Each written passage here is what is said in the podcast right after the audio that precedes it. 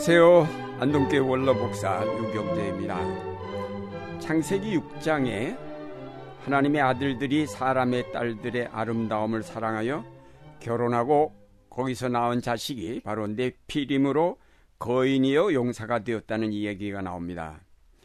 여기에 나타난 하나님의 아들들이란 하나님의 세계에 속한 자들로서 인간들과 뚜렷하게 구별되는 신적 존재들입니다. 이것은 신적인 것과 인간적인 것의 야합을 통하여 악마적인 존재들인 거인들이 땅 위에 출현했다는 얘기입니다. 이 이야기는 하나님이 창조하신 모든 피조물이 타락했음을 뜻합니다. 초인적인 존재의 출현으로 말미암아 하나님이 천상적 영계의 영역과 인간의 영역을 갈라놓으셨던 질서들이 파괴되어 버렸습니다. 죄가 하늘과 땅에 만연한 것입니다.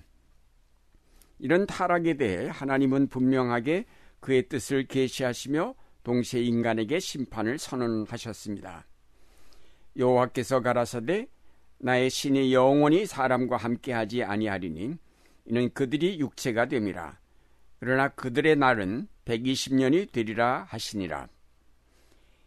인간이 신적인 존재와 야합하여 초인간적인 존재가 되었다 하더라도 결국 육체로 다시 말해서 죽을 수밖에 없는 존재로 머물게 하셨습니다. 그는 영원한 존재가 아닌 120년이라는 한계를 가진 유한한 존재로 남아있을 수밖에 없도록 심판을 선고하신 것입니다. 그러나 이 거인의 출현으로 세계는 점점 더 깊은 나락으로 떨어지게 되었습니다. 하나님은 마침내 홍수로 그 세계를 심판하시고 노아로 말미암아 새롭게 시작하셨습니다. 우린 먼저 우리 속에 그리고 이 세계 속에 있는 거인 본능을 살펴보고자 합니다. 하나님의 아들들이 그들의 본래의 자리를 지키지 않고 떠나 인간의 딸들과 결합함으로 악이 본격적으로 이 땅에 거인의 모습으로 나타나게 되었습니다. 이 하나님의 아들들은 제자리를 지키지 아니한 타락한 천사들이라고 하겠습니다. 이들은 인간에게 하늘의 비밀들을 공급함으로 인간을 초인화시키려고 합니다. 인간이 인간으로 머물지 않고 신에 가까워진다는 것은 결국 자기를 지으신 하나님을 대적하는 것이요 그와 동급에 오르려는 교만을 뜻합니다. 우린 쉽게 생각해서 신적인 요소들이 우리 인간 속에 부어지면 초인적인 능력을 얻게 되고 그 능력으로 선을 이룰 수 있으리라 생각합니다. 슈퍼맨 같은 영화는 그런 생각을 드러낸 것입니다. 영화 슈퍼맨에 나오는 주인공은 초인적인 힘을 간직하고 그 힘으로 악을 물리치고 정의의 편에서 이 땅의 평화를 이룩하는 데 공헌합니다. 그러나 현실로 돌아와 보면 우리는 슈퍼맨 같은 능력을 가지고 있으면서도 그것이 정의와 평화를 위해 사용되기보다는 오히려 악을 만들어내고 불의를 이루는 데 사용되고 있음을 보게 됩니다. 인간은 옛날에는 영웅과 용사들이 나라를 지배하고 사람들을 다스렸습니다. 그런 영웅들은 대개가 신인 결합에 의해 탄생된 거인들입니다. 그러나 오늘날에 와서는 개인적인 영웅의 시대는 지났습니다. 초인은 개인이 아니라 제도화되어 구조로 나타납니다.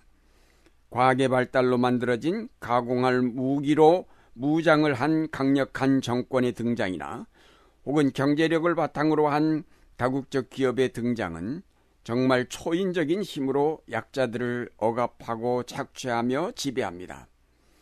저들이 내세운 구원은 다 선하고 정의로우며 누구도 부정할 수 없는 신적인 것들이지만 실제로는 정의와 평화 대신에 불의와 억압과 착취가 일상화되는 현실입니다. 타락한 인간 속에 아무리 신적인 요소가 주어져도 그 인간이 선하게 변화되지 못하고 오히려 그 악이 날개를 얻은 것과 같아서 더욱 악해진다는 교훈을 우린 여기서 배워야 할 것입니다. 과학과 의학이 발달하여 과거에는 하나님의 신비에 속하였던 것들이 점점 밝혀지고 그 비밀이 드러나므로 인간은 초인에 가까워졌습니다. 그러나 초인이 된 인간들은 결국 이 세계를 파멸로 이끌 것이 틀림없습니다. 인간은 거인이 될수록 더욱 무서운 악을 만들어낼 뿐입니다. 거인을 지향하는 이 세계 문명은 결국 스스로 파멸의 길을 향하여 치닫고 있습니다. 우리는 이렇게 거인화 되어가는 오늘의 세계를 바라보면서 두려움을 갖지 않을 수 없습니다. 그러나 하나님은 이 거인들을 그대로 방치해 두지 않으십니다. 본문에 보면 하나님의 아들들이 사람의 딸들과 결합하여 용사들을 낳았지만 그들 역시 120년밖에 살 수 없는 육적인 존재라고 선언하셨습니다. 아무리 신적인 요소가 인간 속에 들어왔다 할지라도 인간은 여전히 인간일 뿐이라는 것입니다.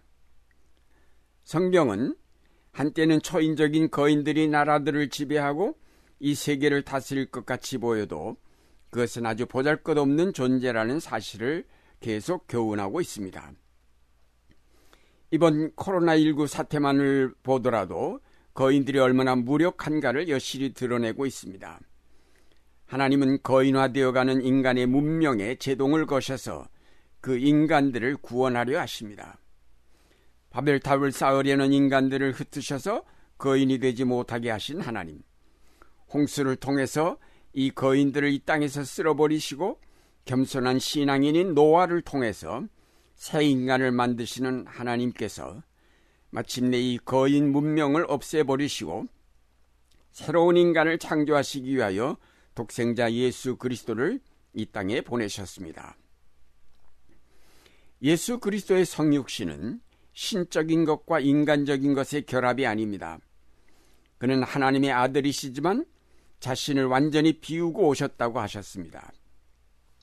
그는 신적인 어떤 것을 가지고 오시지 않았습니다. 그는 철저하게 신적인 것들을 모두 비우고 오셔서 인간이 되셨습니다. 그런 의미에서 그는 초인이 아닙니다. 거인도 아닙니다.